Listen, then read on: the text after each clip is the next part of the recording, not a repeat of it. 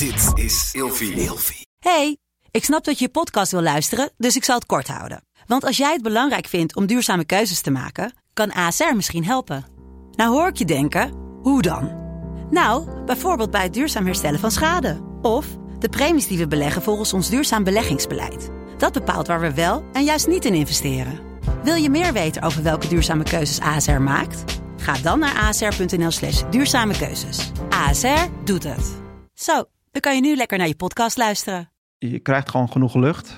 Alleen je, ja, het is toch mentaal anders. Want je, Ja, je, je zit ook met het ding op je gezicht. Dus de eerste reactie is vaak als je paniek raakt en je, dat je dat ding af wil doen. Maar dat moet je natuurlijk nooit doen bij brand. Want je kan ook een ademcrisis krijgen. En dan heb je echt het gevoel dat je ja, ademcrisis hebt, dat je geen lucht krijgt. Dan is de kunst natuurlijk om dit, je ademhaling onder controle te krijgen. Maar je masker op te houden. Want als jij in een rokerige ruimte staat, dan drie zwarte teugen roken en het is gewoon gedaan met je. En dan eh, houdt het gewoon op.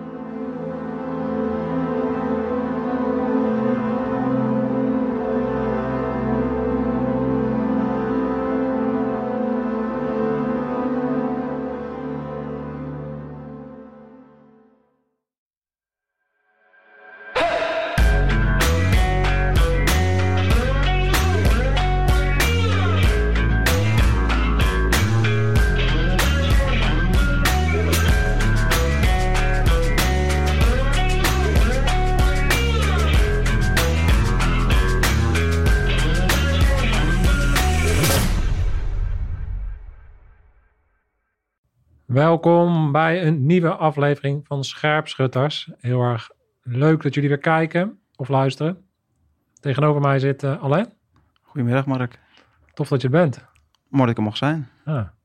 Nou, Alain is eh, brandweerman. Ja. In Amsterdam. Klopt. Eh, maar je bent ook Jan Kaas. Want uh, jij hebt ook uh, vier een termpje gedraaid bij het Corps Mariniers. Ja, 2002 tot 2006. Mooi, dus ik ben heel erg benieuwd waarom je marinier bent geworden en natuurlijk bij de brandweer bent gekomen. Jij bent niet alleen maar brandweerman, maar wat ook interessant is, is dat je ook uh, een neventaak hebt Ja. bij het uh, QRT, het Quick Response Team, wat onlangs uh, opgericht is. En dan kan je misschien zelf even vertellen wat in het kort wat het QRT is. QRT, QRTB, Brandweer Amsterdam, wordt ingezet bij grof en extreem geweld. In de breedste zin van het, uh, van het woord eigenlijk. De voornaamste wordt gericht op terrorisme natuurlijk. Want ja, we zitten altijd nog in, uh, in, de tijd, in deze tijd van de wereld dat we een aanslag ja, kan komen. En ook in Amsterdam moet je gewoon voorbereid zijn. Ja. Dus vandaar dat dit uh, team is opgericht. Als laatste eigenlijk in Nederland. Want Rotterdam, Utrecht, Haaglanden en Schiphol heeft al een team. En Amsterdam was nog niet... Uh, dus vandaar dat wij uh, in januari opera operationeel zijn gegaan. Uh, operationeel en dan meteen uh, het Leidseplein mochten jullie meteen aan de bak bij de gijzeling bij de Apple Store, klopt dat? Ja, dat was eh, onze eerste officiële inzet gelijk. Ja. Wat gelijk heel groot, eh, een grote inzet werd. Oh, mooi. Dus dat was een eh, mooie ervaring. Ja, nee, ik ben heel erg benieuwd naar jouw verhaal. We hebben de brandweer eigenlijk nog niet aan, aan bod gehad. Want natuurlijk, ja, als je kijkt in de lijn van alle gasten die we inmiddels hier aan tafel hebben gehad, is het ja, heel erg uh, interessant om eens te horen vanuit jouw beleving. Een zeer ervaren brandweerman. Je hebt 14 jaar doe je dit werk al, hè? Ja. Van wat je dan allemaal meemaakt, uh, wat voor soort bedrijf is een, is een brandweer dan? Hè? Wat, uh, ja, hoe, hoe werkt dat? Wat voor soort gasten zitten erbij? En wat voor werk uh, doe je dat, daadwerkelijk? Uh, in het voorgesprek kwam ik al achter dat er, dat er toch wel breder lag dan, uh, dan ik zelf in, ja, zelfs dacht. Dus dat ben het is ik niet wel... alleen brandjes blussen, nee. nee. het is iets meer. Ja. Dus laten we er eens induiken. Jij hebt vast de podcast wel eens bekeken of niet? Jazeker. En geluisterd en gekeken. Nee, dan weet je, ga ik de vraag niet eens meer stellen. Maar je kan gewoon meteen beantwoorden wie je eigenlijk bent. Nou, ik ben Alain, 41 jaar. Geboren en getogen in Haarlem. Tegenwoordig woonachtig in uh, het mooie Friesland. Verhuisd voor de liefde. Uh, twee kinderen en uh, samenwonend. En uh, ja, sinds 2008 werkzaam bij de brandweer. En waar, waar, kom jij vandaan? Want je bent dus inderdaad verhuisd naar Friesland. Um, maar je bent niet in Friesland opgegroeid. Waar, waar kom je vandaan? Uit wat voor nest kom je? geboren in Haarlem. mijn ouders zijn gescheiden toen ik één was. Ik ben met mijn zus eerst bij mijn moeder gaan wonen. Toen ik vier was, ben ik bij mijn vader gaan wonen samen met mijn zus. Mijn moeder kreeg een nieuwe partner. Daar heb ik weer twee halfbroertjes. eh, eigenlijk van, zeg maar, van een andere vader. En ik ben gewoon bij mijn vader opgegroeid. En in het weekend, of om het weekend ging ik naar mijn moeder toe met mijn zus. En mijn vader was eh, op een gegeven moment afgekeurd. Dus ik had gewoon eh, constant, een vader thuis die goed voor ons zorgde. En zorgde dat we niks tekort kwamen eigenlijk. Ik heb een hele normale, fijne jeugd gehad eigenlijk. En ook geen strijd tussen mijn ouders gezien. Dus geen eh, gekkigheid eigenlijk.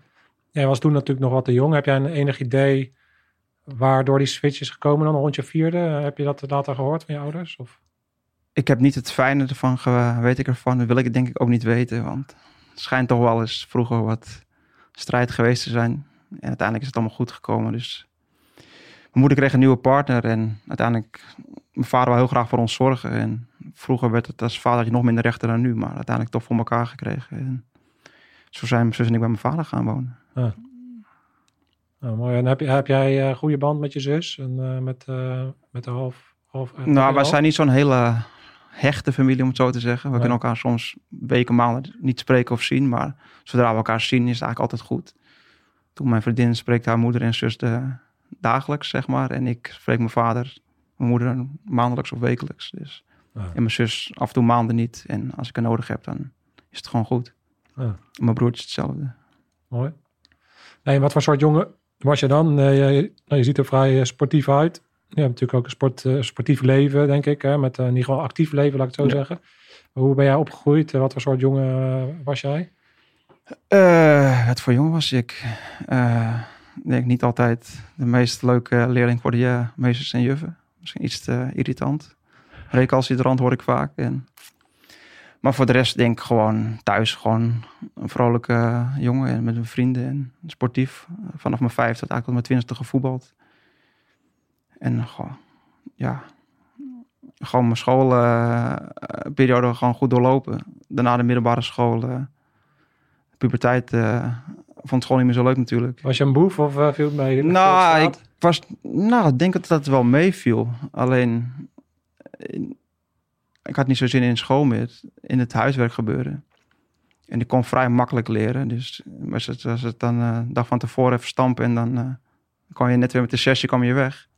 Uiteindelijk uh, nekte dat je natuurlijk in het examenjaar. Vandaar dat ik mijn examen ook niet gehaald had toen. Met de HAVO. En toen had ik een vriend die het leger zat. En toen eh, zegt hij, is dat niks voor jou? En toen ben ik gaan oriënteren. En toen ben ik eigenlijk eh, het leger ingegaan eerst. Maar heb je je middelbare school helemaal niet afgemaakt dan? Nee, ik heb vier certificaten gehaald voor de HAVO. En toen heb ik mijn vader zover gekregen dat ik, dat ik wel dienst in mocht. Want hij wou natuurlijk, ja, je gaat je school afmaken. Maar ik denk, ja, ik ga wel los, losse certificaten halen, want dat kan ook eh, via het staatsexamen. En doe ik dat zo wel in dienst, ga ik wel nog twee vakken doen. Maar uiteindelijk nog één keer examen gedaan, maar nooit meer. nooit meer het diploma gehaald. Het is wel goed. eh, Nou, wel spijt van achteraf. Ja? Dat heb ik nog wel... eh, ik had het toch wel willen halen.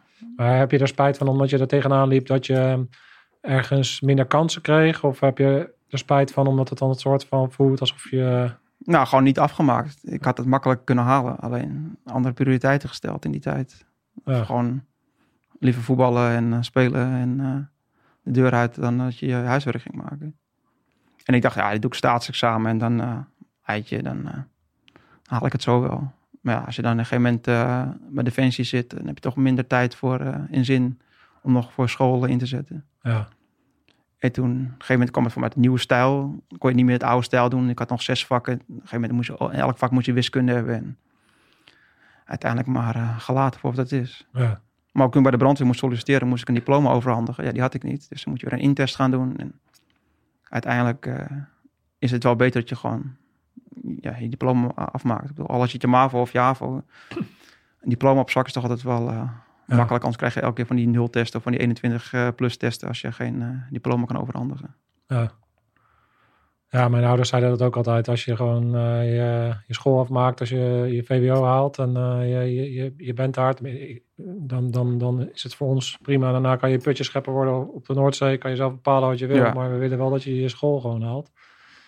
daar heb ik wel eens eh, moeite mee gehad. Ik bleef ook zitten in de vierde en toen in de vijfde. En uiteindelijk Ja, vier heb ik ook twee keer gedaan. Ja. precies hetzelfde. Ook altijd bezig met het systeem hacken. Hoe kan ik zo lang mogelijk spijbelen of, eh, of dingen gaan doen die ik leuk vind. En eh, uiteindelijk dan met zo min mogelijk moeite die school Ja. halen die me eigenlijk niet interesseerde. Dat is eh, herkenbaar, ja. Ja.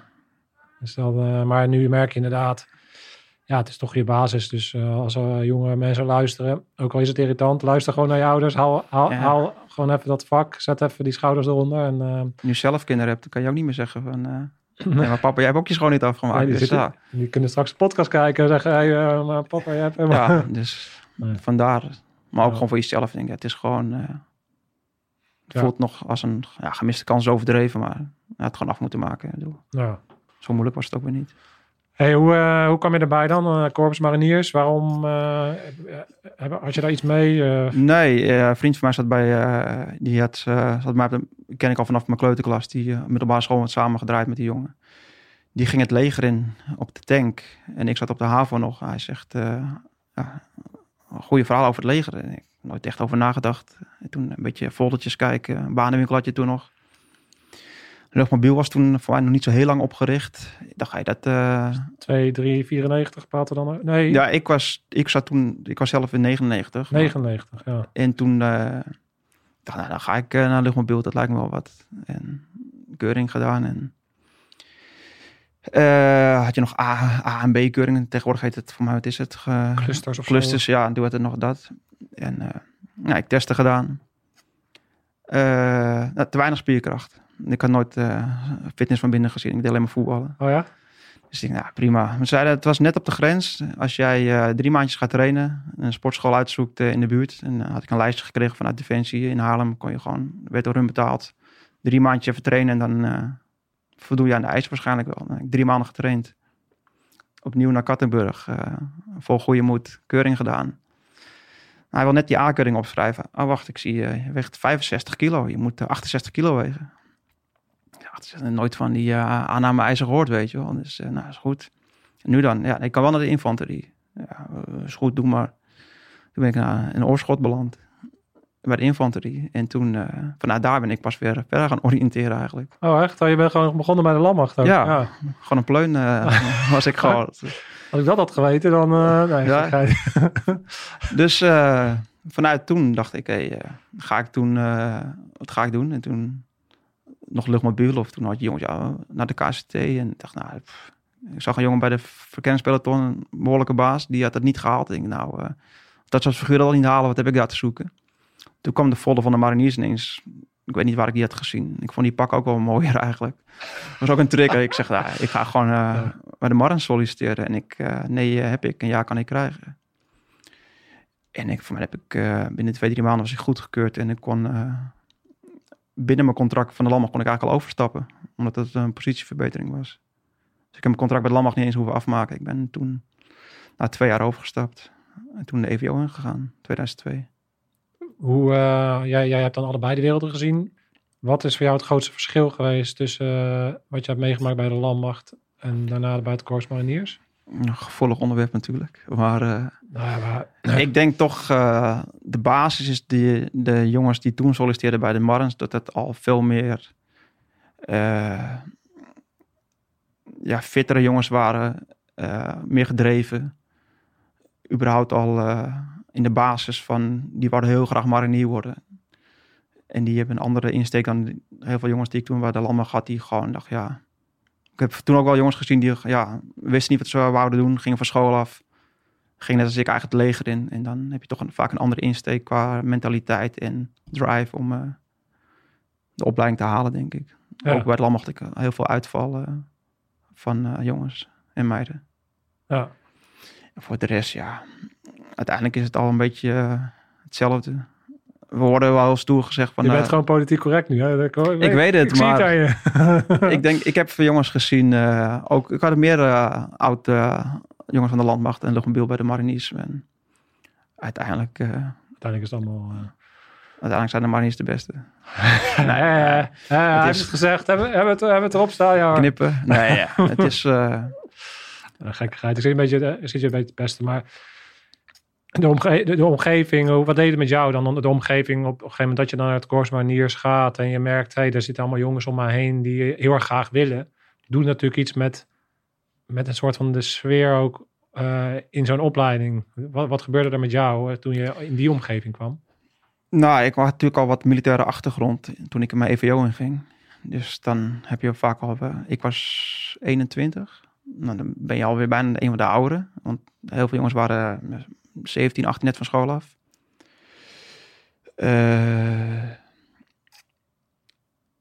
waar wou ik naartoe met dit verhaal? Eh, Ja, wat, wat het met jou deed. Hè? Dus in zo'n opleiding, je zat daar en ehm, Nou, ik ging eigenlijk best wel eh, relaxed in. Want ik dacht, ik had best naar mijn zin met de landmacht. Denk, haal ik de EVO niet, stap ik net zo makkelijk weer terug. Maar opgegeven was me ook uh, eerder Dus ik denk, ik ga gewoon, dit ga ik gewoon fixen.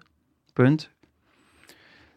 En uiteindelijk, uh, ook met die jongen, ik vond uiteindelijk de opleiding het leukste tijd van mijn hele marinierstijd.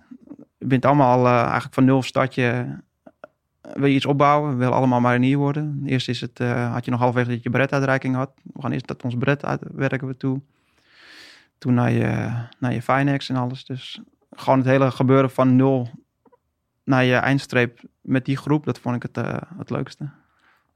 Waarom was dat uh, leuker dan daarna? Heeft het dan te maken met een soort van het gevoel van samenhorigheid ook? Of, uh? Dat sowieso. En in de parate-eenheden heb je veel meer, uh, mijn ervaring, het macho-cultuur gebeuren. Oh ja? En de oude poep, de oude één en de, de novice die net binnenkomt. En in de opleiding ben je meer gelijk. Oh. En dat is... Leg dat eens... Uh, zou je dat eens willen uitleggen wat, uh, wat oude poep is, uh, de novice en dan uh, voor, de, voor, voor de leek? Wat, wat, wat gebeurt er dan? Wat is wat, wat nou ja, de oude een is natuurlijk de, de marinier die wat langer bij de baas zit en zijn koud weerspelt al drie dubbel dwars verdiend heeft waarschijnlijk. Ja, dus de oude een is degene die in Noorwegen al is geweest of in Schotland. Ja, dus zijn eigen hart heeft gehaald. Zijn eigen hart heeft gehaald. Misschien al een uitzending hier of daar of gewoon veel meer ervaring hebt. En als jij dan naar het EVO komt, eerst denk je nog van helemaal... Uh, hey, ik ben marinier, ik heb mijn strepen gehad. Maar uiteindelijk begint het pas natuurlijk. En dat is ook wel even schakelen. Dat is ook uh, misschien mijn persoonlijke valkuil geweest. Dat je al denkt, je bent er. Maar ja, eigenlijk ben je het nog niet. Uiteindelijk gaat het in Doorn gaat het pas weer... Uh, ga je pas verder ontwikkelen natuurlijk als uh, marinier en als militair. En, en dat heb je... En dat, daar heb je wel moeite mee gehad om... Wat, wat, nou, ja, wat voor invloed heeft dat dan? Als, als, als die, die oude poep in zo'n club, wat gebeurt er dan? Wat gebeurde er niet gewoon in jouw beleving, laat ik zo zeggen? Nee, ik, had, ik kwam bij, een, bij de 120 mm, bij de Mossi. Dat zijn vaak al de oude jongens die wat meer mee hebben gemaakt. Maar ik had mijn 120 mm ervaring al vanuit de landmacht, dus ik werd daar geplaatst. Dus ik was helemaal nieuw. Voor mij ik de eerste uit de, van die uit, uit de EVO rechtstreeks bij de 120 komt. Dus dat is eigenlijk alweer nat dan. En je moet toch meer je plek veroveren.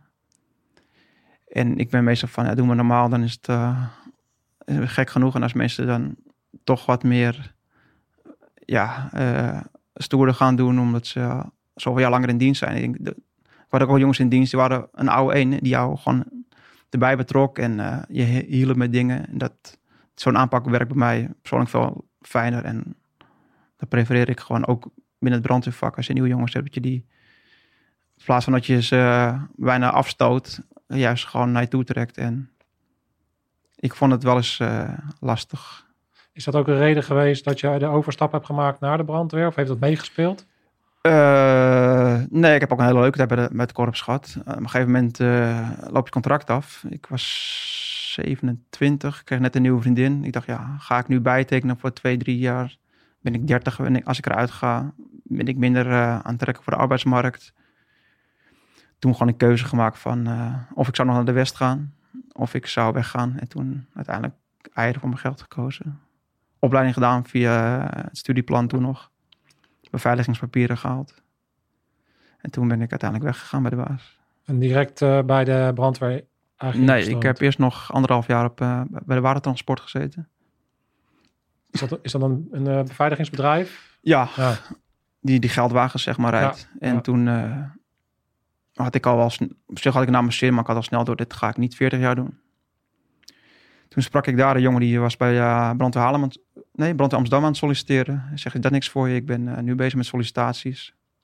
En mijn eh, neef van mijn ex-vriendin, die zat bij Brandweer Haarlem. Die hadden ook sollicitatierondes. Ik heb eerst naar Haarlem gesolliciteerd.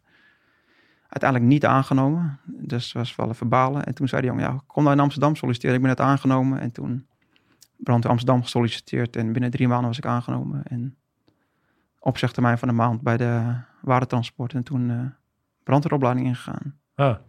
Hey, neem ons eens mee dan. Want ehm, brandweer, je wordt brandweerman. Wat, wat, wat gebeurt er dan? Wat voor soort opleidingen krijg je? Eh, neem ons mee in dat bedrijf. Wat, wat, hoe werkt dat? Nou, het begint eerst met een eh, best wel lange sollicitatietraject. met een, eh, sportkeuring, eh, psychologische keuring, een aannamegesprek. Ik moest dus weer een intest doen omdat ik geen diploma had. Dus je krijgt weer eh, van die eh, anagrammen en tautologieën, et cetera. Moest ik allemaal weer gaan doen. Dus dacht ik, ja, Even dat IQ eh, weer ja, aantikken. dan had ik toch maar die school afgemaakt toen. Ja. En dan eh, na elk eh, traject hoor je of je door bent of niet door bent. Het is voor mij drie, vier keer moet je terugkomen. Uiteindelijk ga je naar een eh 24 uurskamp. Met een hele groep sollicitanten. Een stuk of 20, 30 man. word je 24 uur ga je op kamp. En wat is campus? Letterlijk in tenten? Of, eh, of ga je dan op een kazerne? Of Nee, nee, je gaat eh, in eh, Rotterdam bij, eh, hoe heet het ook weer, Bergshoek. Bij het outdoorkamp eh sliepen voor mijn... eh, nee, je moest een onderkomen zelf maken trouwens toen, ja. dat? Daar had je, dat had je wel eens gedaan, Ja, toch? dat eh, was makkelijk. En dat buitenslapen was natuurlijk ook gewoon eh, peanuts. Maar je krijgt ook eh, allemaal opdrachten in dat autokamp. eh, individuele opdrachten, eh, groepsopdrachten. En je wordt continu gemonitord en geobserveerd door eh, psychologen van de aannamecommissie. brandmeesters die al bij de brandweer zitten.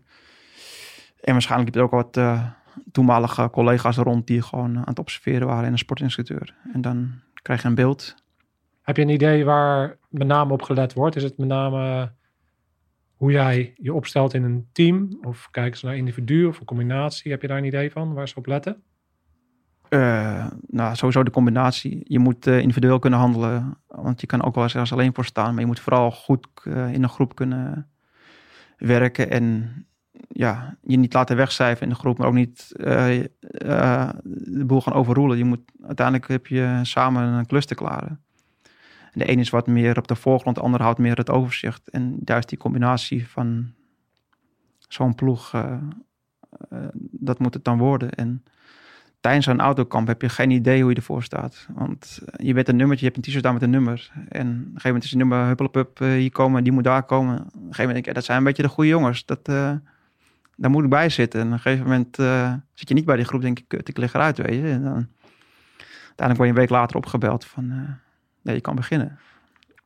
Je krijgt aan het eind van zo'n 24 uur nul feedback. Ook gedurende het verhaal krijg je nul feedback. Nee, je wordt echt helemaal uh, door de mangel gehaald, maar ook mentaal. Maar ook op een gegeven moment doe je iets van, uh, nou, heb je goed gedaan en uh, goed initiatief getoond. En de volgende opdracht neem je snel het initiatief. Wat doe je nou? Je let niet op en je moet eerst nadenken voor je wat doet. En dan word je eigenlijk, ja, gewoon kijken hoe jij reageert als je weer afgebrand wordt. Dus het is echt wel, ze proberen je natuurlijk wel op de, uit de kast, op de kast te zetten. En dan, uh, hey. hoe reageer je erop? Kijk, jij had natuurlijk een heel groot voordeel, omdat jij dat hele spelletje natuurlijk uh, bij het Corps Mariniers meerdere keren wel had doorlopen. Had ja. je het gevoel dat dat ook daadwerkelijk een voordeel was? Of heeft het je ook tegengezeten? Nee, ik denk dat het wel een voordeel is. Ik had jongens uh, letterlijk vanuit een koksopleiding of nul militaire achtergrond of politieachtergrond. Dat soort, die, ja, die moesten echt wel even schakelen. Ook gewoon het buitenleven. En, uh, ja, leven het is maar 24 uur, maar gewoon dat de groepdynamiek en dat druk. En natuurlijk anders als jij gewoon een kantoorbaantje hebt. Ja. En je moet ineens dat soort dingen gaan doen. Ja. Dus dat had wel een voordeel, denk ik. Ja. Nou ja, interessant. Ja, ik heb ook nooit geweten dat je überhaupt zo'n uitgebreide keuring eigenlijk moet doorlopen. Dus dat is wel interessant om even een keer te, te horen. Dat is best wel vergelijkbaar met het... Voor mij hadden ze toen in die tijd uh, ongeveer 150 sollicitanten voor één blikje te vormen. Een blikje is een opleiding. Ja. En er zit 12 man in. Zes ja, vrouwen. Dus... Dus dat is een behoorlijk uh, zware selectie eigenlijk. Ja, met, kijk bij het korps was het zo. Met Defensie het vaak uh, zitten honderd man in de opleiding, zeg maar wat. En dan gaan ze wel vanuit dat helft afvalt. En bij de brandweer is het eigenlijk uh, bedoeling dat iedereen het haalt. Dus het is al zo gefilterd dat ja, dat je zoveel laatst- uitval hebt. Het is eigenlijk een andere manier van selecteren. Je kan heel, eigenlijk de selectie heel zwaar maken en opleiden om het te laten halen. Of zoals vroeger natuurlijk, eh, volgens mij heeft Marshoff ook wel een beetje die switch gemaakt. Hè? Die hebben dan op een gegeven moment de aptitude ervoor gezet van drie weken. Vroeger was het inderdaad gewoon heel veel mensen erin. En uiteindelijk was het afvalpercentage heel hoog in de opleiding. Maar volgens mij hebben ze dat in, eh, toch wel een beetje aangepast naar... Hey, we, bereiden, we hebben drie weken echt eh, om een grote groep door de mangel te halen. En degene die er daar doorheen komen, daar gaan we gewoon alles aan doen om ervoor te zorgen dat we daadwerkelijk eh operators aan het eind eh, van die streep hebben. Ja, maar jij hebt nog de testweek gedaan, neem ik aan. was het Ehm, toen al niet- Nee, ik, ik, ben, ehm, ik, ik ben de nieuwe stel geweest. Dus ik Oh, heb oké. 48 weken opleiding gehad, Marshof. En eh, daarvoor een selectie gehad. Maar bij mij was nog niet die drie weken aptitude. Die is wel na mij de tijd gekomen. Dus ik, ben echt de allereerste Marshof opleiding Oh, geweest. Ja. Dus ehm, Nee, bij ons zijn in de brandweeropleiding twee jongens, nee, uiteindelijk toch nog drie uitgevallen. En dat is relatief voor mij hoog. Ik denk dat er meestal één of twee nog uitvalt. En vaak is het meer om privégronden dan, ja. dan dat het is van eh, iemand kan het echt niet. Je weet het, want eh, is het, eh, wat, gebeurt, hoe lang is de opleiding wat, eh, wat doe je? Is het fysiek zwaar? Is het mentaal zwaar? Moet je gewoon heel veel leren in een korte tijd? Wat, wat, Eh, het is ongeveer vier maanden was het in mijn tijd. Het is nu alweer voor mij anders. Maar ik had vier maanden opleiding. Dagelijks, dus van maandag tot vrijdag. Ik kon elke dag gewoon naar huis.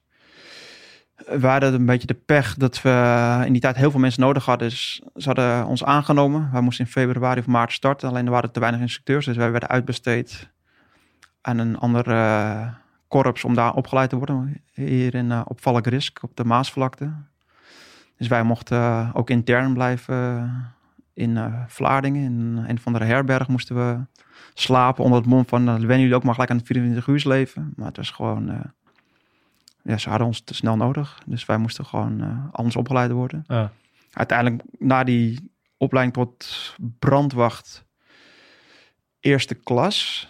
gingen wij terug naar Amsterdam. En daar heb je nog een korpsspecifieke opleiding. Want je hebt gewoon brandweer Nederland opleiding... en dan heb je nog een korpsspecifieke opleiding puur voor de Amsterdamse stijl en voor de bebouwing van hoe Amsterdam is gebouwd qua uh, huizen en hoe wij de binnenaanval doen, et cetera. Nee, want wat is nou, je leert een brand aanvallen. Zeg dat goed? Is dat, uh, dus, dus het brandblus is natuurlijk een vak. Daar komt van alles bij kijken. Ik denk dat er heel veel theorie ook bij zit. Van hoe werkt een brand dan? En, en... Ja, het is, wij begonnen... Uh, je begint de opleiding weer met een kamp een soort... Uh. Gek op kampen daar bij de brandweer. Ja, vooral voor het groepdynamiek. en dan kijken met wie... Uh, voor een, met wie, uh, met wie ja, op een, in zo'n korte tijd op een kamp... je leert elkaar gewoon heel snel kennen. Ja. Dus wij hadden drie dagen kamp. En toen moesten wij donderdag al naar uh, de Maasvlakte toe. Kregen we wat uh, lessen. En maandag hadden we ons eerste theorie-examen al. Hadden we zo'n uh, pakboek... ja, ik weet niet eens wat ik allemaal geleerd heb... maar in ieder geval hoe, je, hoe brand werkt, de branddriehoek... en brandbestrijding en ook gewoon inzetten met andere voertuigen. Dus ook pak je theorie. Uiteindelijk is het gewoon een beroep van de, van de praktijk. En je hebt verschillende modules. Je hebt hulpverlening, technische hulpverlening, auto's knippen en gebouwen stutten en dat soort gebeuren. Module brandinzet gewoon. En je hebt ook natuurlijk gewoon levensreddende handelingen. Dus reanimaties, hoe je dat allemaal aanpakt. Dus het is allemaal wel opgebouwd in uh, modules. En, en hoe, hoe is de fysieke factor daarin? Wat is een soort van een minimaal iets wat een brandweer moet? En wat is een soort van een baseline? Oh, er is wel een, gewoon in de aanname heb je een ijs. Voor mij moest het uh, in 6 kilometer in 30 minuten. Je hebt een zwemijs met een overal aan wat je moest kunnen. Een stuk onder water zwemmen. Uh, hindernisbaan op een bepaalde tijd. Een stukje kracht. En uh, in mijn tijd moest je ook nog touw klimmen. Wij moesten drie slagen aan het plafond aantikken.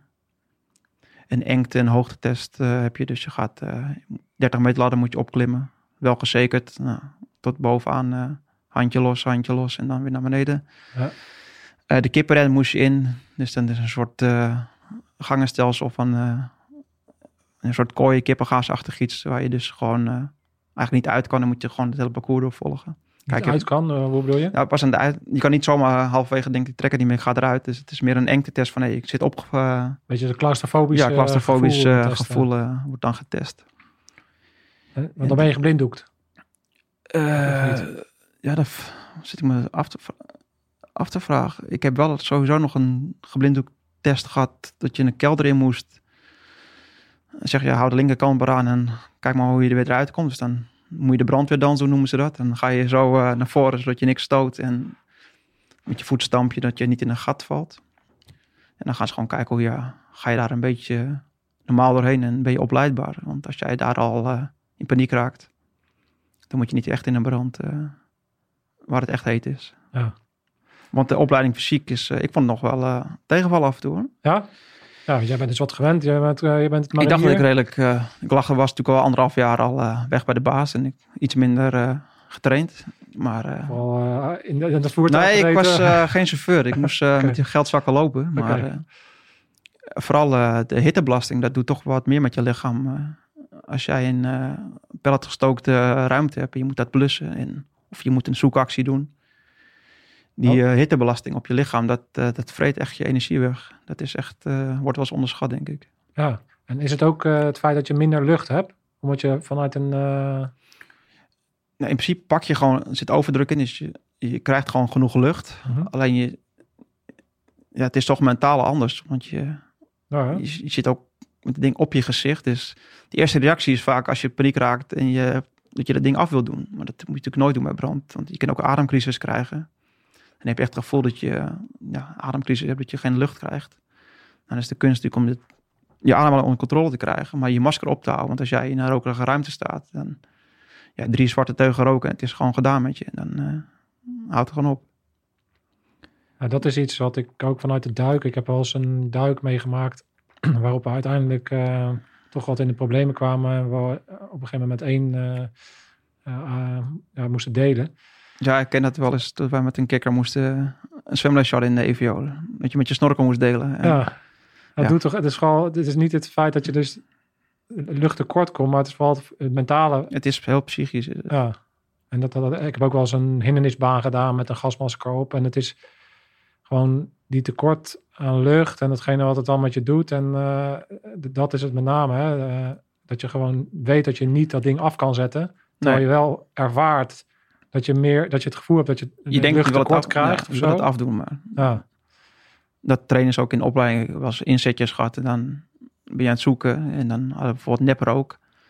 En dan denk de instructeur die eventjes je fles dichtdraait, dat je denkt, nou, als je onverwachts geen aan kan halen, dat is gewoon, ja, uh, ga je in die modus freeze, flight of flight, zeg maar, dan hoe reageer je? Trek je je masker af, ren je naar buiten of, hé, hey, wacht, ik draai even mijn fles weer open, want voor mij is mijn fles uh, dicht gegaan dan word je daar wel in getriggerd hoe je, dat, hoe je reageert. En ik denk dat het wel te maken heeft hoe je hoofd staat die dag. Hoor. Want als jij gewoon fysiek uh, en mentaal in orde bent, dan denk je geestelijk beter na om die fles gewoon weer open te draaien. En als jij al niet lekker in je vel zit, en dat reageer je ook anders, denk ik.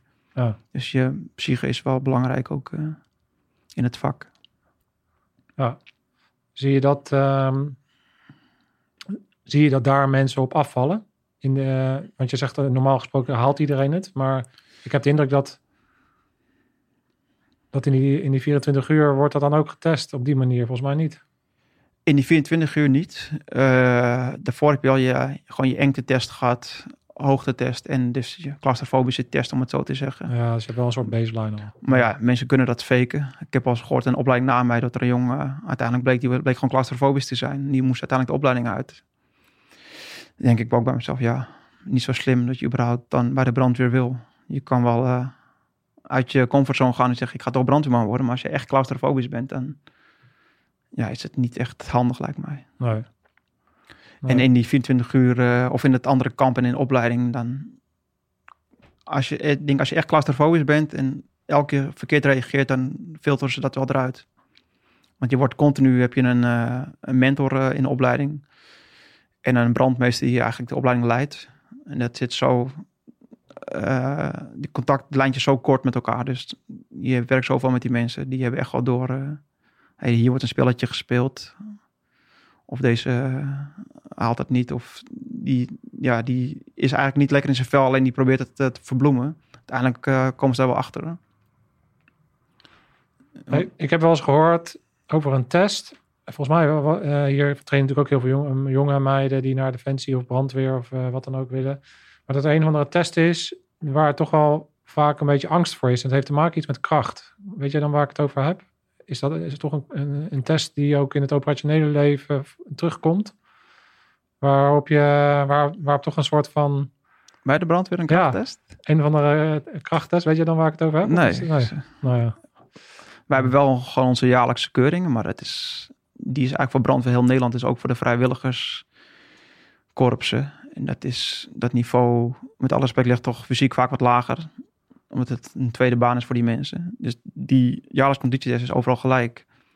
Ja, die haal je eigenlijk met twee vingers in je neus. Als Ah. je een beetje, dus ik ken niet ik dacht dat het iets maken had met dat je toch een bepaalde periode iets vast moet houden. Of met die slang Nou, je hebt wel eh, gewoon in de opleiding, je hebt hydraulisch gereedschap, wat gewoon echt wel zwaar is. En als jij dan iets moet knippen boven je macht, dat, dat is wel, kan wel zwaar zijn inderdaad, maar niet, dat is niet een speciale test of zoiets. Nee, nee, Dus, eh, dat maakt ook verder niet uit. Hey, laten, we eens, laten we eens induiken in het operationele leven. Want jij hebt vier, 14 jaar zit je al bij de brandweer.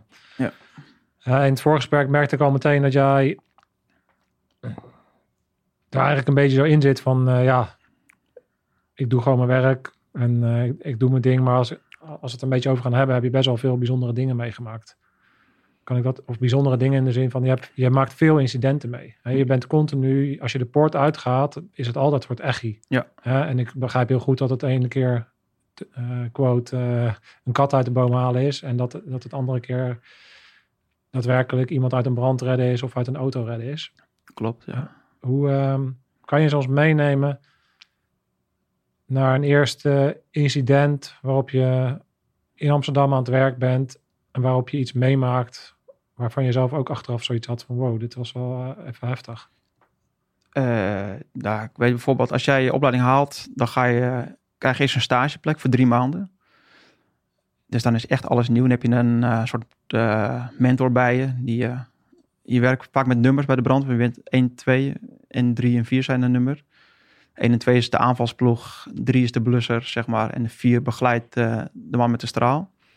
Dus in je stage ben je altijd gekoppeld aan je, aan je mentor. En ik weet nog wel, een van de eerste dingen was dan... eh, mijn eerste reanimatie wat ik dan had. Want het, wij doen bijna meer reanimeren dan dat we brandblussen tegenwoordig. En dan ga je gewoon... Je hebt op zo'n eh, rescue Annie heb je vroeger geoefend. Zo'n pop. En dan moet je voor het echi gaan doen. En dan op zich is dat allemaal nog wat te doen. Tot je de familie ook in dat huis hebt. Van, hij, eh, mijn man hij gaat toch niet dood. Hij haalt het toch wel. En dan ben je op een gegeven moment zie je ook dat leed... Wij zijn gewoon aan het drukken en eh, ons werk aan het doen. En dan nou, redelijk oogklep op en doe gewoon mijn ding. Als je dan naast je hoort eh, gillen, familie, dan raakt het je wel in de zin van, hé, hey, dit is de andere kant van, van de brandweer. je ziet ook echt het leed wat dat doet met mensen. Dat was mijn eerste, zeg maar, klus. De, mijn eerste dode had, om, met alle respect om het zo te zeggen. Ja. Ja, dus je, ja, je maakt dus gewoon zo'n situatie mee en je doet je best om iemand te redden en het lukt je niet. Ja, voor mijn, eh, voor mij haalt 15 of 20 procent haalt maar een reanimatie. De rest is gewoon, eh, ja, haalt het gewoon niet. En nu met de AED's die wij aan boord hebben in Amsterdam bij de brandweer, is het voor mij 5 procent gestegen, de overlevingskans. Maar mensen liggen er vaak niet voor niks, dus er is echt wel wat aan de hand. Hey, jij geeft aan, ja, we doen eigenlijk meer reanimeren dan brand. Hoe, hoe, hoe zit dat? Hoe kan dat? Eh, kijk, ik ben in 2008 in dienst gekomen. Voor mijn Ever de Ford werden AED's eh, op de brandweerwagens gegooid. En de brandweer moest ook gaan reanimeren. Want dat was eh, tactisch gezien gunstiger voor, voor de stad. Want wij hebben meer brandweerkazernes dan uh, ambulancekazernes. Dus wij zijn vaak eerder te plaatsen. En tegenwoordig alle ja, brandpreventie, rookmelders, uh, ander materiaal is er gewoon minder brand dan een jaar of twintig geleden. En uh, ja, de stad wordt alleen maar drukker, er meer mensen, dus ook meer kans op uh, ongelukken en reanimaties. En wij rukken dan, eigenlijk rukken brand voor elke reanimatie bijna de brandweer ook uit. En de ambulance. Alleen wij zijn vaak eerder te plaatsen. Dus eigenlijk moeten jullie een eh, andere naam hebben. Nou, brandweer is uh, een traditienaam, maar het is meer met eigenlijk gewoon een hulpverlener. In de breedste zin van het woord weer. Ja. Nee, wat voor soort incidenten kan je gewoon niks aantal dingen noemen waarbij de brandweer betrokken wordt? Je noemt het al, oké, we gaan ook gewoon naar reanimatie, maar is dat dan alleen in het verkeer? Is het, moet het wel iets Nee, maken van alles, reanimaties, van, eh, dus in ongeluk, maar ook gewoon hartstilstanden. Van bejaardentehuizen tot heel erg ook baby's, eh, kinderen. Maar ook gewoon eh, een liftopsluiting gaan we heen. Mensen vast in de lift. De liftmonteur kan pas over twee uur komen. En iemand is claustrofobisch, dus de brandweer komt wel. Inderdaad, kat in de boom. Of, eh, die uit de boom moet. eh, CO-meldingen moeten altijd naartoe. Dat is een CO-melding. koolmonoxidevergiftiging eh gebeuren. Dat is natuurlijk nog steeds een sluipmoordenaar. En als je mensen een melder hebben die gaat af, gaan wij altijd daar naartoe uitdrukken en op onderzoek met onze meetapparatuur om te kijken of wat er aan de hand is. Überhaupt gaslucht, als mensen een gaslucht lucht ruiken, rukken wij naar uit. Eh auto-ongeluk inderdaad. En ja, laatst gewoon nog iemand eh, de wc eh, op slot. Ik kan niet uit de wc komen, ja. Ouders krijgen de deur niet open. Ja, dan moet de brandweer komen om die deur eh eruit te lopen. Maar is dat hilarisch? Kan het ook hilarisch zijn, het werk wat je doet? We maken wel ook hilarische dingen mee met mensen die ook op zaterdagavond in de stad stomdronken zijn en gevallen zijn, in rare posities liggen of wartaal uitslaan of de partner eh, ligt met een gebroken been, maar eh, die andere is dus zijn vrouw is uh, strombonken nog en eh, die gewoon de eigen man zit uit te lachen dat hij daar met zijn dronken kop van de trap geflikkerd is. Ja. Dus het, ja, het is hol of stilstaan. Het is, je hebt heel veel leuke momenten en eh, minder, eh, ja, ook heftige incidenten natuurlijk. Ook eh, veel mensen in het weekend eh, in de gracht, eh, uit de gracht gehaald moeten worden. Ja, Amsterdam natuurlijk. Als je het hebt over Ja, dus de, mensen. de duikwagen rukt gelijk uit. Maar die, is, kan ook niet altijd... eh, wij zijn soms eerder dan de duikwagen. Ligt aan welke kazerne er... eh, waar het incident is en welke kazerne erop uitrukt. Dan heb je natuurlijk alweer eh dronken toeristen die in de gracht liggen. Of gewoon een beetje high zijn van de paro's. Die heb je ook nog wel eens. Ja. Hey. Hoe is de cultuur rondom de heftige dingen die jullie meemaken bij de brandweer? Hoe word je ervoor voorbereid? Hoe ga je ermee om binnen het team? Eh, voorbereid qua keuring en selectieprocedure in mijn tijd niet gemerkt dat daar rekening mee wordt gehouden. Je krijgt psychologische keuring, maar ik weet niet of dat aspect wordt meegenomen. Dat, eh, die, inzicht geven. Ik weet wel dat ze nu mee bezig zijn om het aan de voorkant al eh, te tackelen, omdat er toch wat mensen zijn die ja, hun rustweek raakt vol. Op de kazerne zelf met de ploeg, ja, dat is soms tot grof aan toe hoe de humor is. Maar het is ja, een verwerkingsproces qua eh, heftige incident, als er wat gebeurd is, dat er daarna geintjes gemaakt worden en over gepraat wordt. En ja, het zwarte humor komt dan wel weer terug, ook onderling, maar ook gewoon hoe een incident is gegaan. Kijk, tijdens de klus wordt er niet, niet gekloot en gekut. En dat is gewoon kaarten inzet en iedereen doet stinkt zijn best. Zodra wij weer eh retour kazerne gaan, ja, dan wordt er alweer... eh geintjes of grappen en grollen gemaakt. Of wordt er alweer over het eten gepraat. Of over, eh, kom opschieten, want eh, voetbal eh, is nog bezig, weet je wel. Zo proberen wij dat heel luchtig te houden. Ja, dat gaat niet bewust, hè? Dat is gewoon, dat is gewoon hoe het is, denk ik. Of zijn Dat is een copingmechanisme, denk ik. Je gaat van, eh, net zoals bij de baas vroeger, hard werken, hard ontspannen. Mhm. Zo is het ook met dit. Je hebt een heel erg incident meegemaakt. Dat, dat, dat zie je, dat verwerk je. De ene verwerkt het zo en wij verwerken het vaak gewoon. Ja, een beetje humor, zwarte humor. Of we gaan eh, met z'n allen nog even een potje voetballen of even trainen. Of zo doen we dat. Hebben jullie, net zoals, kijk, bij de mariniers zijn natuurlijk heel erg gewend. Oké, we hebben voorbereiding, we hebben een actie, we hebben een hot debrief en daarna nog debrieven. Hebben jullie ook een soort dynamiek daarin? Nou, niet een. eh wij we oefenen gewoon. Van tevoren op, op, op onze oefendagen, weken. En als wij 's ochtends in dienst komen, is het gewoon. eh, als het alarm gaat, dan is het gelijk gaan. Dan kan je niet nog eventjes eh, voorbereiden. Nee. Dus dan, is, dan is het gaan, maar dan heb je je actie. Maar doen Ja. jullie daarna ook nog iets? Of afwassen? Ja, ik bedoel niet letterlijk, maar... eh, Nee, ja, eh, nou ook letterlijk tegenwoordig. ja. Door de hygiëne worden we meer, dat is ook allemaal nieuw. Dat we afgespoeld worden is met rook. In verband met gezondheid is dat. gezondheid en toch wat onderzoeken dat veel brandweermensen wereldwijd kanker krijgen, et cetera. Dus de, hygiëne wordt steeds beter en de onderzoeken daarna. Maar hoe wij eh, met een klus de- als we een hele heftige klus hebben, dan wordt eerst onderling al eh, in de autospuit al geroepen door de bevelvoerder. Wil iemand over praten? Is er wat? Moet een botteam komen? We hebben ook een, botteam, bedrijfondersteuningsteam. Dat zijn collega's echt vanuit de werkvloer die speciale opleiding hebben gehad, modules om traumaverwerking te doen. In ieder geval de eerste stappen daarin. En daarna kan je, als je wil, altijd doorverwezen worden naar de bedrijf maatschappelijk werker. Maar heel vaak hoeft het niet zo ver te komen. Maar ik bedoel, soms kan gewoon eh, een kort gesprekje voldoende zijn of een blik. Maar het, het is ook wel eens zo als een klus drie uur s'nachts gebeurt en we zijn terug. Ja, ga lekker weer mijn nest in en ik wil naar bed. En dan moet je de, de hele groep moet je weer bereiken. En dat kan soms wel wat dagen duren voor je met dezelfde groep in dienst bent. Dus dan denk bevelvoerder maakt vaak wel een, eh, een rapportje in zijn eigen hoekje. En dan kan je altijd weer teruggaan eh naar het incident van, hey, weet je nog, vorige week met, dit, eh, weet ik veel, met die eh, beknelling. Nou, het zit me toch niet helemaal lekker. Nou, dan kan je nog met diegene erover praten. Denk je dat de, dat de gasten dat doen? Doe je dat zelf? Heb je, heb je zelf... Ja, ik kan me heel goed voorstellen als je eenmaal in die cultuur zit van grappen maken en gewoon de manier waarop je het doet. Hè, je liever gewoon even lekker op de box Nou, of lekker de- voetballen. Of, eh, het macho-cultuur eh, gebeuren is denk ik eh, afgenomen. Ik heb het nooit zo heel erg ervaren dat het zo macho-cultuur was. Ik denk dat we heel veel eh klote geintjes en kutgeintjes met elkaar uithalen. Gewoon in de goede zin van het woord. Dat we, en als, maar als er echt iets is, dat we al heel serieus met elkaar kunnen praten. En altijd vertrouwenspersonen zijn. Je weet wel, met de ene collega kan ik gewoon heel serieus praten. Kan ik de diepte ingaan. Als ik een issue heb van een incident of gewoon thuis, kan ik met hem praten. Of hij met mij. En ik denk dat die eh, taboe wel eh, redelijk doorbroken is.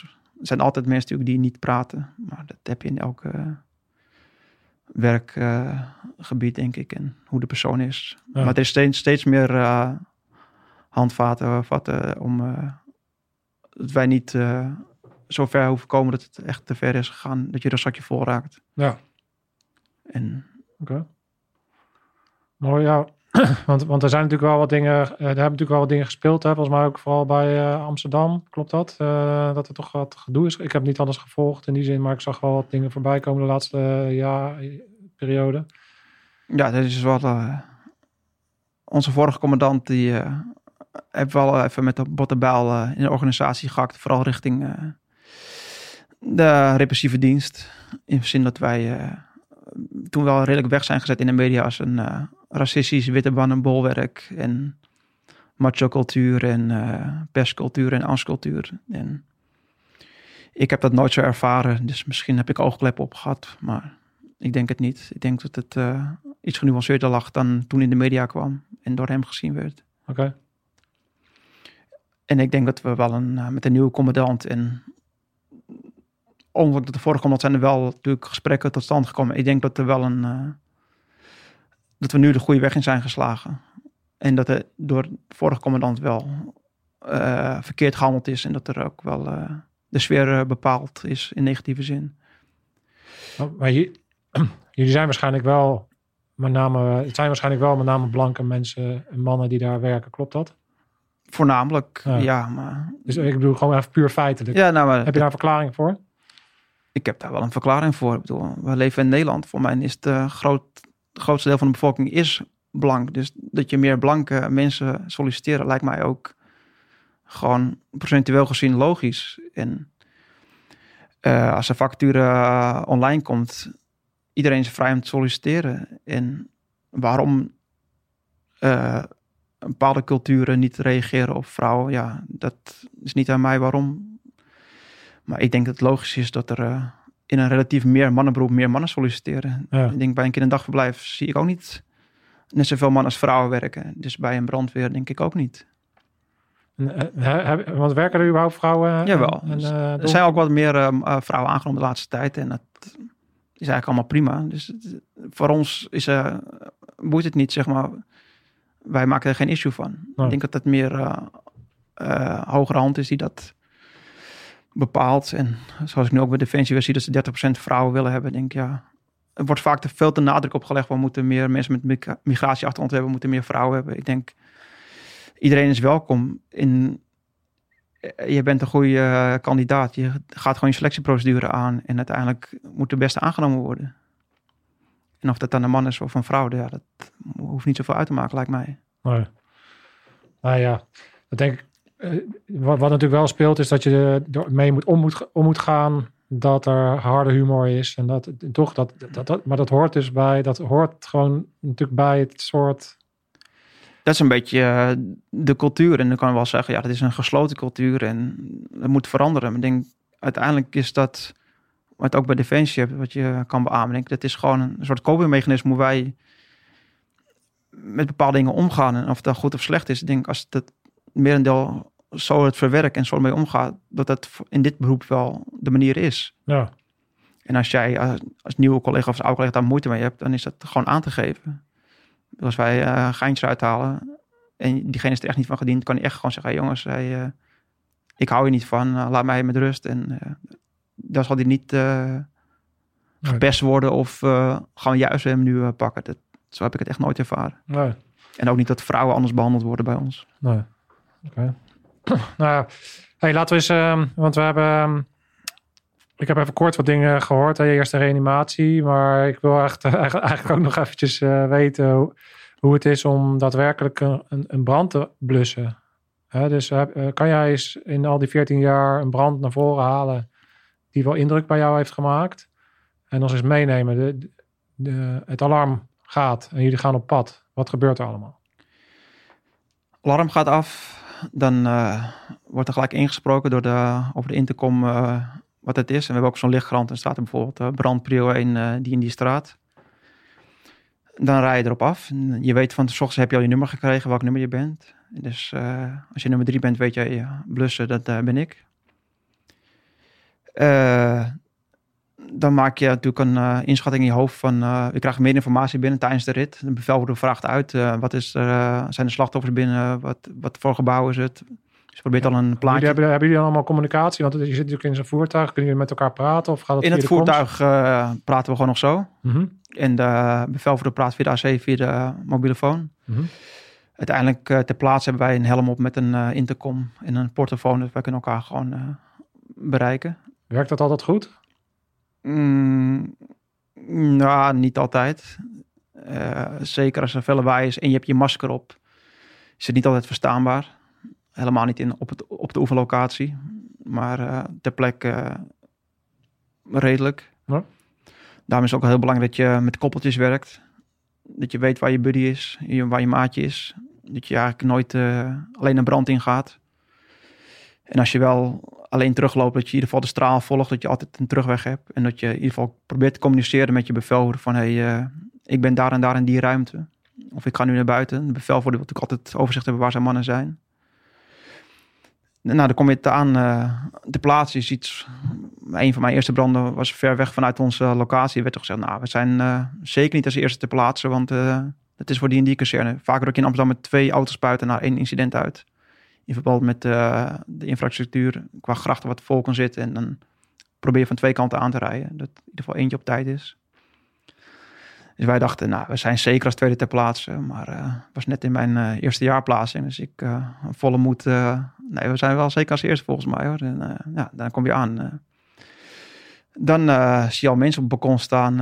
of er was al eentje al gesprongen aan de achterkant. En wij gingen naar de volgende binnen. En dan ja, komt hij uit de portiek, komt hij al die vlammen uitzetten. En dan is het ja, masker opzetten.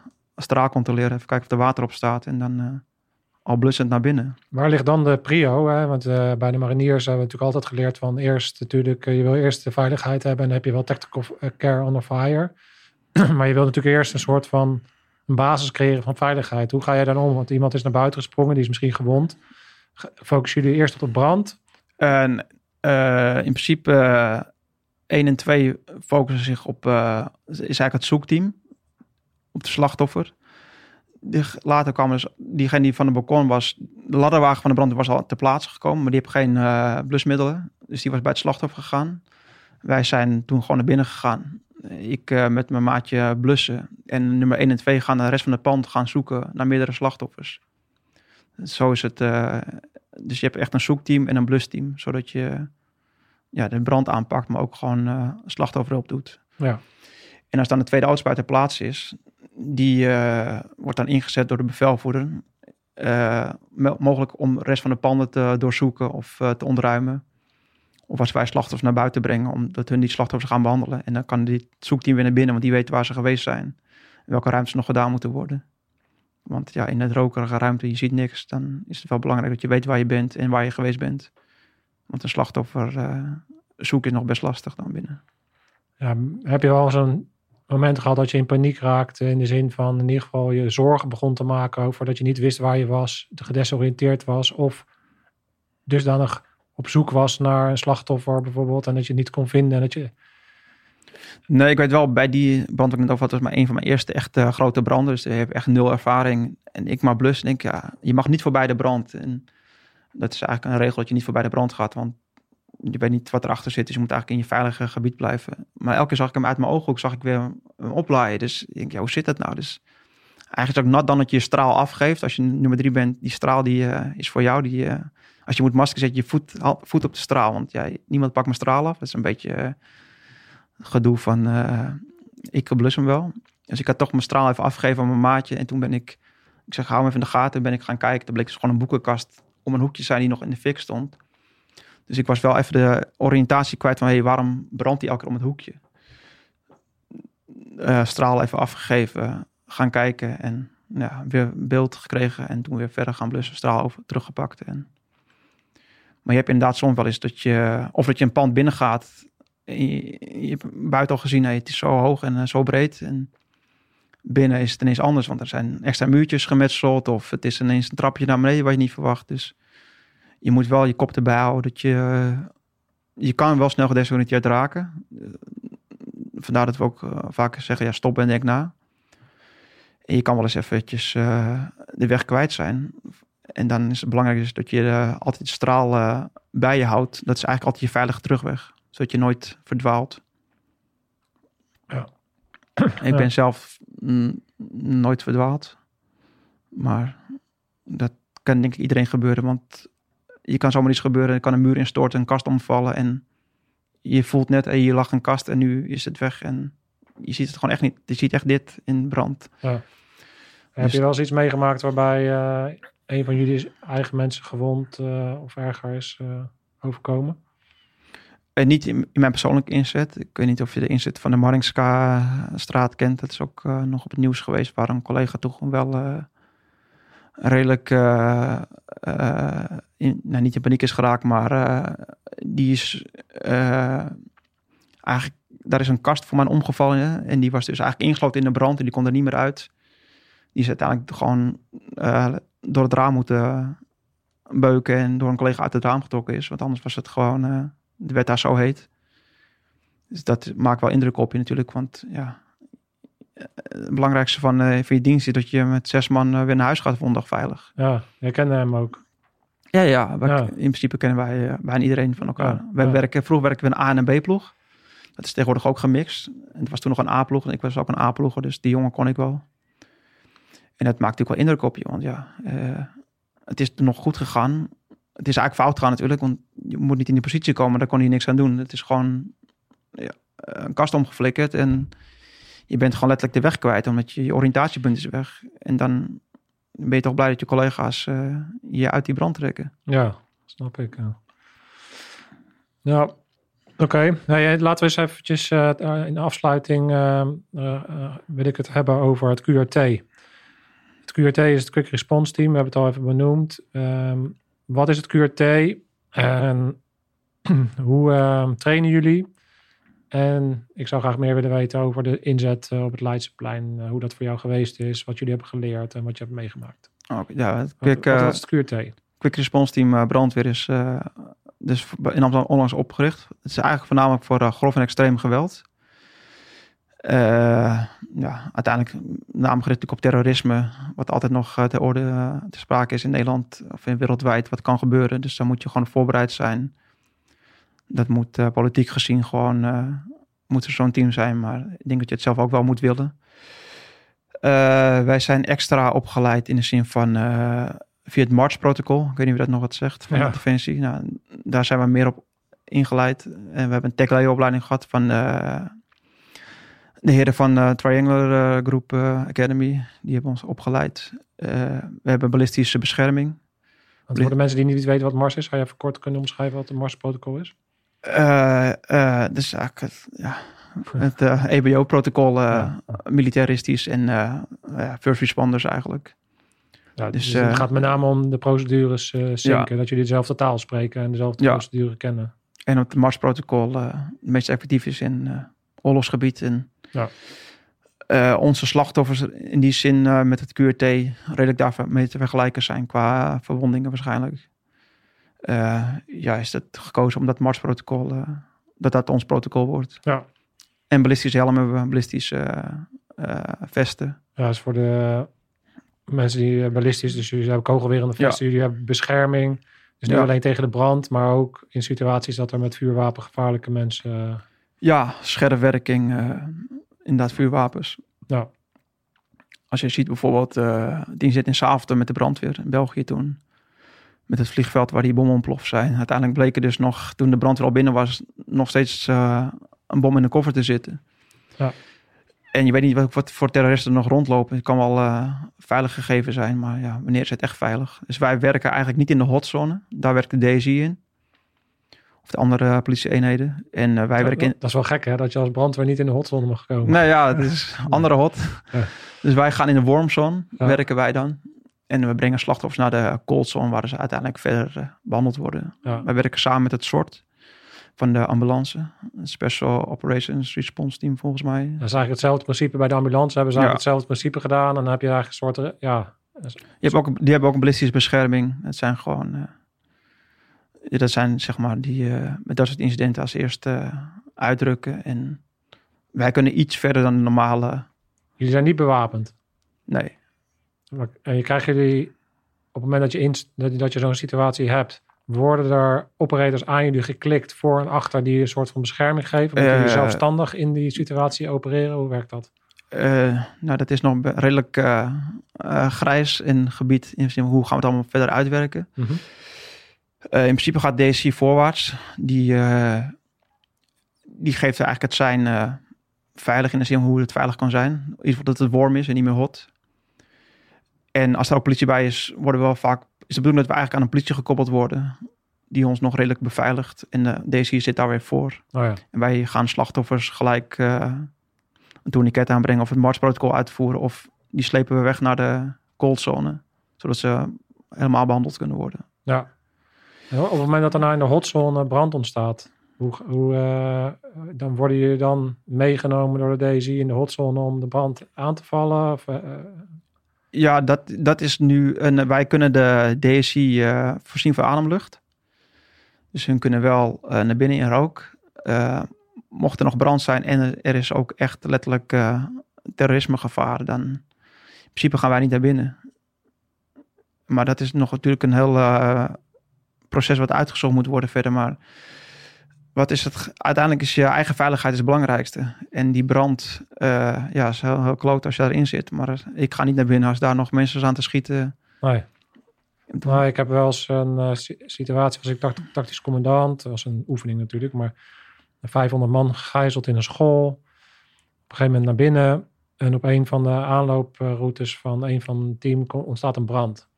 Ja, dus dan zit je niet, je, wil- je wilt ergens naar, naar, naartoe waar we weten dat er terroristen zitten, maar onderweg is er brand. Kijk, dan, dan heb je natuurlijk een situatie dat je dus, ja, de, je, hebt is- twee keuzes. Je hebt of het laten en je gaat op een andere manier, of je gaat kijken of je toch... die Ja, dat route- is vaak de plaats. eh, dat is niet echt zo'n zwart-wit afgekaderd van dat kan wel of dat kan niet. Als Nee. die DSI zegt, hey, eh, het is hier in principe warm.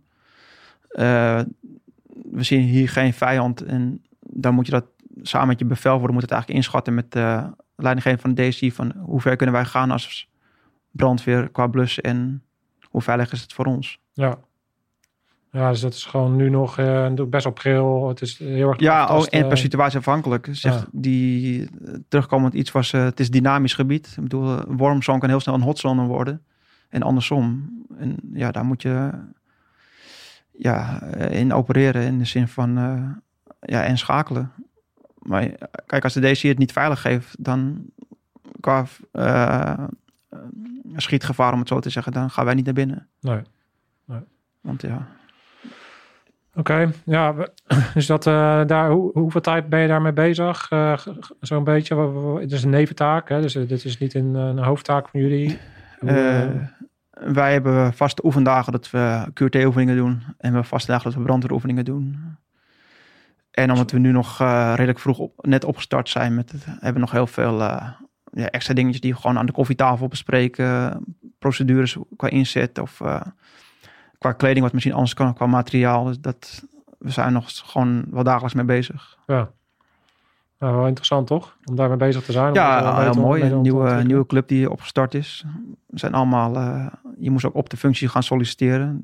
Dus je had weer een nieuw eh, sollicitatietrajectje binnen de brandweer. Moest je dan weer een testje doen omdat je HAVO niet had? Of, eh, Nou, we moesten wel een psychologische Ja. test weer doen. En een, eh, ook een capaciteitentest weer met, pff, weet ik veel, met schaap staat tot ezel, weet je wel. Al dat soort geneuzel. ja. Moest je wel doen. En uiteindelijk zie je dan gewoon dat je weer een ja, een verse nieuwe ploeg. Iedereen enthousiast weer start uit een nieuw, eh, nieuw, nieuw traject of een project binnen de brandweer. Dat is natuurlijk heel interessant en leuk. En toen was het een normale dinsdagavond, was het volgens mij, in Amsterdam. Alarm gaat. En jullie krijgen een melding. Je weet meteen dat het een QRT-melding is dan. dan heb ik, ik nou, wij waren aan het eh, koken toevallig. Wij koken ook met z'n allen in- binnen de 24 uur. Je hebt altijd iemand die krijgt de prik die eh, moet koken. Maar in principe kook je met z'n allen. En toen eh, ging de intercom over. De bevel voor de, ja, we gaan naar het Leidseplein toe. gijzeling. Ik denk, normaal gaat het alarm af. Maar hij was gebeld door de alarmcentrale. Ik denk, ja, hebben we een oefening nu nog s'avonds uh, om half zes? Uh, wat is dit? Dus ik loop naar maar is de oefening? Nee, is echt. Nou, toen uh, nou, gaan we oh, onze eerste QT inzet.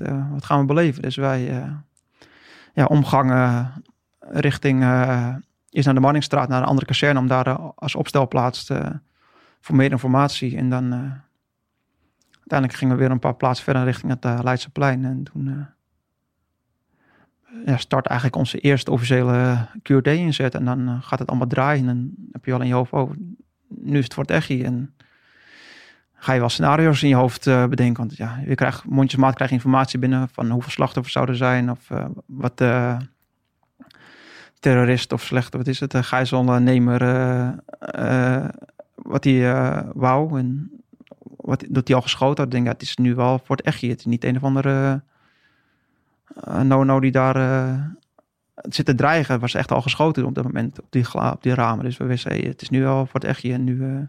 Krijgen jullie dan ook mee dat hij, uh, hadden jullie al snel door dat er ook uh, een bomvest, uh, dat hij dus ja. explosieven had, bijvoorbeeld? Ja. Dus wat gebeurt er dan? Hebben jullie daar dan een actie op? Of, of kan je daar nou, iets dan mee? gaan we gelijk onderling sparren over scenario's van hey, als die bom afgaat, uh, wat is de meeste gevaar voor ons straks? Nou, instortingsgevaar waarschijnlijk. Als we dichtbij staan, dan gaat af uh, scherven, want het, het, die, die Apple Store is een en al glas aan de voorkant. Dus als we überhaupt iedereen die er dichtbij staat, krijgt ook glas in, in, ze, in zich. En hoeveel slachtoffers zijn er? Dat werd steeds veranderd. Naar, dat werd afgeschaald eigenlijk. We hoorden eerst dat er voor mijn 80 slachtoffers of uh, slachtoffer. Uh, Shera's. Ja, er werd steeds minder. Ja. Dus je probeer elke keer je scenario op aan te passen. Van hey, we gaan dat en dat doen en wat kunnen we aantreffen. Het voornaamste gevaar was denk ik die bom. En daarna het instortingsgevaar. Ja. Want als die bom afgaat en je bent een meter bij die man, dan ligt je lelijk uit elkaar, denk ik. Hoe, hoe is jullie, uh, komt er daadwerkelijk iemand uh, vanuit de DSI? Zitten jullie bij de briefings, bij de tactische briefings? Zit alleen jullie commandant erbij? Krijgen jullie Nee, wij hebben een, uh, een uh, bevelvoerder. Mm -hmm. En die, uh, wij bleven even in het voertuig zitten. De bevelvoerder gaat naar voren toe. En die begint dan ja, motorkapoverleg met vaak met iemand van de DSI of van de politie of van het soort van de ambulance. En die maken dan meer een plan en die krijgen daar meer informatie binnen. En ja. dat wordt dan weer teruggekoppeld naar ons. Ja, nou, dat, dat, hele, dat hele gebeuren in die ring is natuurlijk heel erg chaotisch, hè?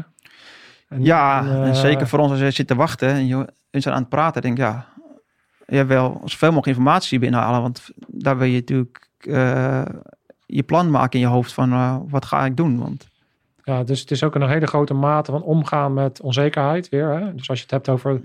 Dat, ik vind het wel grappig om dan een koppeling te maken naar die 24 uurskamp uh, waar je dan in het begin zat, hè, waarop je geen feedback krijgt. Daar hoor ik wel vaker mensen over. Het heeft eigenlijk ook al een bepaalde functie. Hè? Want ook in, in zo'n operationele inzet, je krijgt geen feedback, maar in de, in de, dan bedoel ik nu met feedback eigenlijk, je krijgt eigenlijk weinig informatie. Je Ja. moet heel, heel erg dingen invullen en niet, je moet ook weer niet te veel invullen, want invullen is, een gevaar- gevaarlijk. Hè? Ja, dat Dus- is heel gevaarlijk af en toe. maar, je, maar je hebt heel veel blanks, want je hebt vaak maar een stukje informatie. En als er, als er iets gebeurt of, of je moet dan bepaalde plannen maken, moet je kijken, oké, wat voor aannames doe ik dan eigenlijk? En, en, en, en, en wat is dan gevaarlijk om, om Ja. aan te nemen? Dus waar, waar- hoe blijf ik bij de feiten? En, maar hoe, hoe kan ik toch ook een soort van een Ja, moet, situation awareness krijgen? Dat is best wel een lastig is- spel, toch? ja dat, de hele situation awareness en understanding is zo'n hot item in de, in de opleiding. Dat je daarmee bezighoudt. Maar ook inderdaad wat je zegt, aannames. We zeggen wel eens, gaan aannames zijn doodnames. Bedoel, Als jij een heel scenario invult en het is totaal anders en je kan niet schakelen, ja, dan ben je ook gewoon de weg kwijt. Dus eh, je probeert eigenlijk zo min mogelijk druk te maken en rustig te blijven. De zin, eh, informatie komt straks van de bevelvoerder en die zet de lijnen uit en we weten globaal wat we moeten doen. We zijn opgeleid. Het is wel nieuw, maar het is niet 100% nieuw.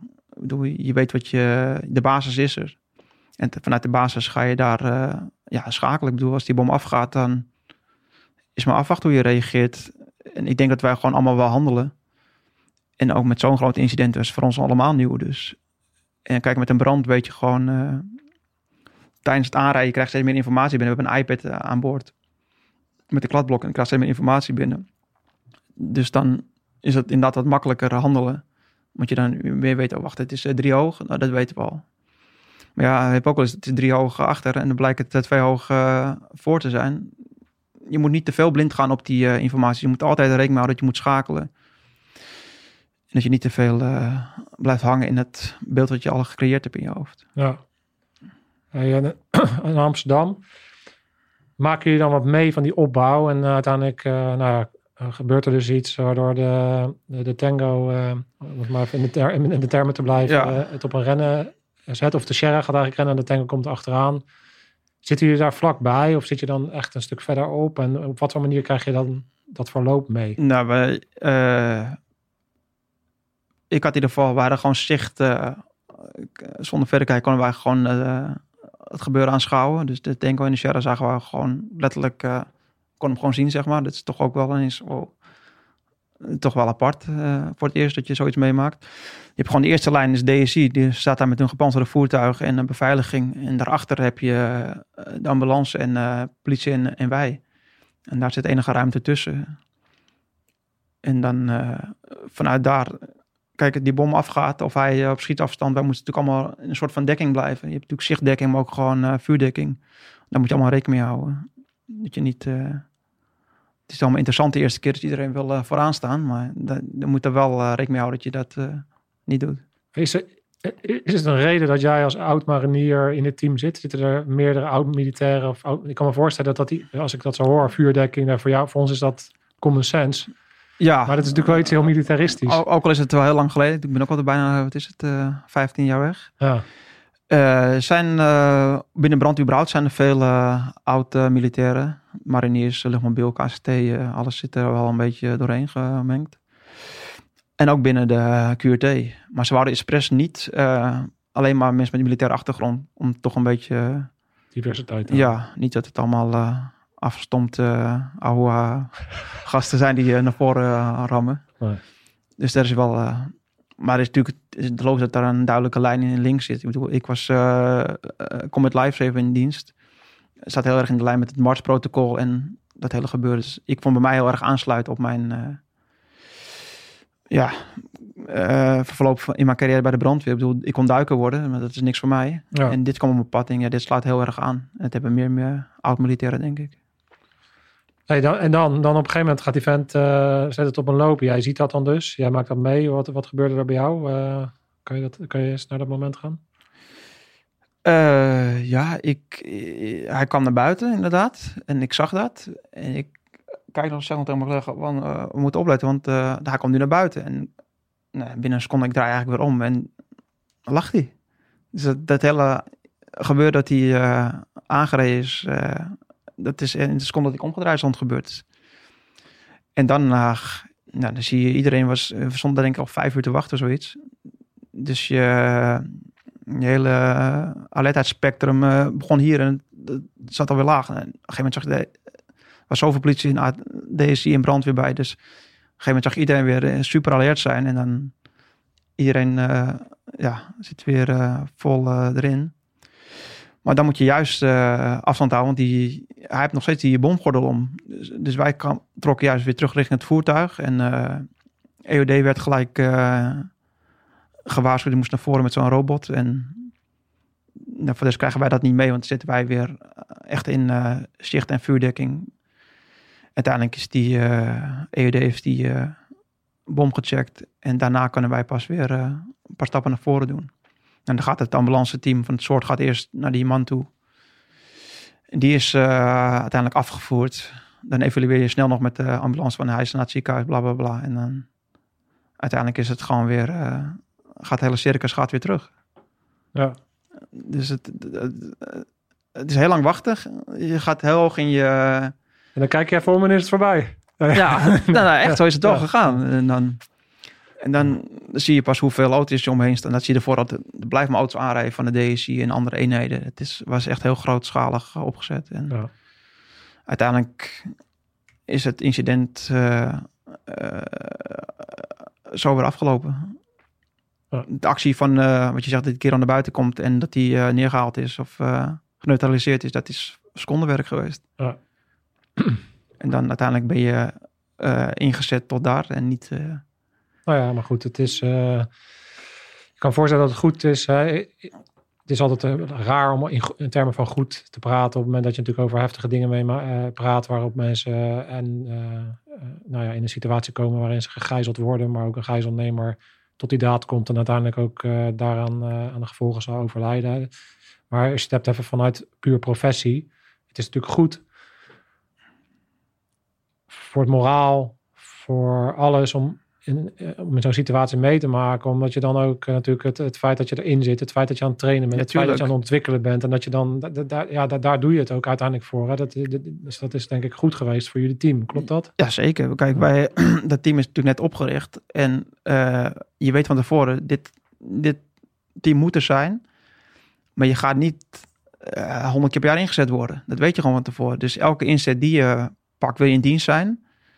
En als dan zoiets groots gebeurt, ja, het is zelf met de woningbrand. Het is verschrikkelijk als het jouw huis is. Ja, als wij een woningbrand hebben, vinden we het natuurlijk prachtig. Daar, daar werk je, daar word je voor opgeleid, dat is je werk. Dat vind je mooi. En dus ook met zo'n incident, als je dan eh, gelijk ingezet wordt, dan eh, goed voor het moraal en ook gewoon, denk ik, eh, voor, voor, ja, voor het hele team. Ja. En ook voor de, voor de, de samenwerking. Dan zie je ook, hoe gaat het in het echt met de DSI? Nou, die heb je eigenlijk daar niet bewust meegemaakt, want wij hun hebben niet ingezet samen met ons, maar je hebt gelijk contact gemaakt met het soort, eh, afspraken gemaakt gelijk. Je, hey, die ken je nog van opleiding, die hebt eh fysiek contact. Ik voor het hele proces qua hulpverleningsdynamiek is het heel goed, zo'n eh, inzet ook. Mooi. Hey, Alain, dankjewel voor jouw eh, ja, verhaal. Ik denk dat het interessant is voor iedereen die iets over de brandweer wil leren. Over wat voor soort mensen werken daar. Wat voor werk doe je? Waar krijg je mee te maken? Wat zijn de mogelijkheden? We hebben vast niet alles besproken. Maar het is, eh, het is natuurlijk even in, in, in zo'n gesprek altijd Nee. eh, kijken wat... eh, maar ik denk wel, ik heb in ieder geval een goede indruk gekregen. Wat mij heel erg heeft verbaasd is het feit dat je zoveel medisch ingezet wordt. Hè, wat een grote rol dat speelt. Ja. En dat jullie overal ter plekke zijn. En vaak dat er dus meer brandweerkazernes zijn dan... Twaalf kazernes in Amsterdam, Dus de dat- brandweer dus, ja. Dus dat, dat is toch een... Ja, dat je eigenlijk meer hulpverlener bent dan brandweerman. Dat is belangrijk om te weten. Ehm, dus eh dank je wel voor, Alsjeblieft. voor het eh, delen van jouw eh, mooie verhaal. Heb, je, heb ik misschien iets niet gevraagd wat je graag nog zou willen delen?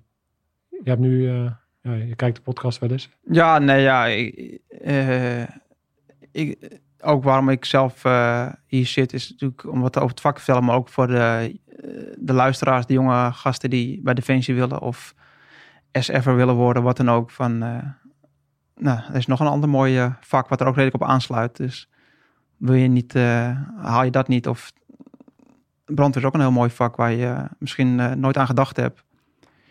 En dat je daar ook, of vanuit Defensie, jongens die van Defensie weg willen, een nieuwe baan zoeken in de burgermaatschappij. Eh, wat wel zoekende zijn natuurlijk. Ik denk dat het heel erg aansluit in de lijn van eh, oud-militairen die... eh, je bent niet gelijk burger helemaal, maar dat brand zit er een beetje tussenin. Dus ik denk dat het voor sommige jongens heel goed is zo, om zo'n eh, als een tweede carrière te hebben. Ja, tweede of inderdaad sta je niet blind. Kijk gewoon wat je wil. Want eh, we hadden het ook al over. Kijk, ik, ja, ik ben dan eh, eh, Special Forces geweest. Hoe, maar als je kijkt, ja, jij, jij, jij, jij rijdt elke dag uit voor het EGI. Ik heb heel veel getraind. Ja, En ik ben ook wel ingezet natuurlijk. Maar hè, dus, dus het is ook kijken, waar- wat ligt je? En waar, waar wil, je, wil je elke dag van betekenis zijn? Of wil- vind je het juist leuk om heel veel te trainen en te ontwikkelen? ja kijk, we willen allemaal wel eh, SF-operator worden, maar dat is niet voor iedereen weggelegd. En eh, uiteindelijk zijn er meer eh, prachtige banen. Ja. En niet dat eh, iedereen brandweerman hoeft te worden of eh, iedereen worden. geschikt wordt. Is, Maar ik denk dat heel veel... Ik wist het ook niet. eh, ik ben ook maar 4-4 ingerold. Ik had er ook nooit aan gedacht. Ook niet toen ik bij Defensie zat. nou, En uiteindelijk uh, ik denk dat het heel mooi aansluit op uh, militairen ook. ja, top. Dankjewel. Alsjeblieft. Dit was de aflevering over het brandweer, over het QRT, wat er opgericht is. En, uh, ja, ik vond het heel interessant. Laat vooral weten wat jullie ervan vinden. Wat heb je gemist? Wat heb je geleerd? Uh, laat het weten. Vergeet niet te abonneren ook.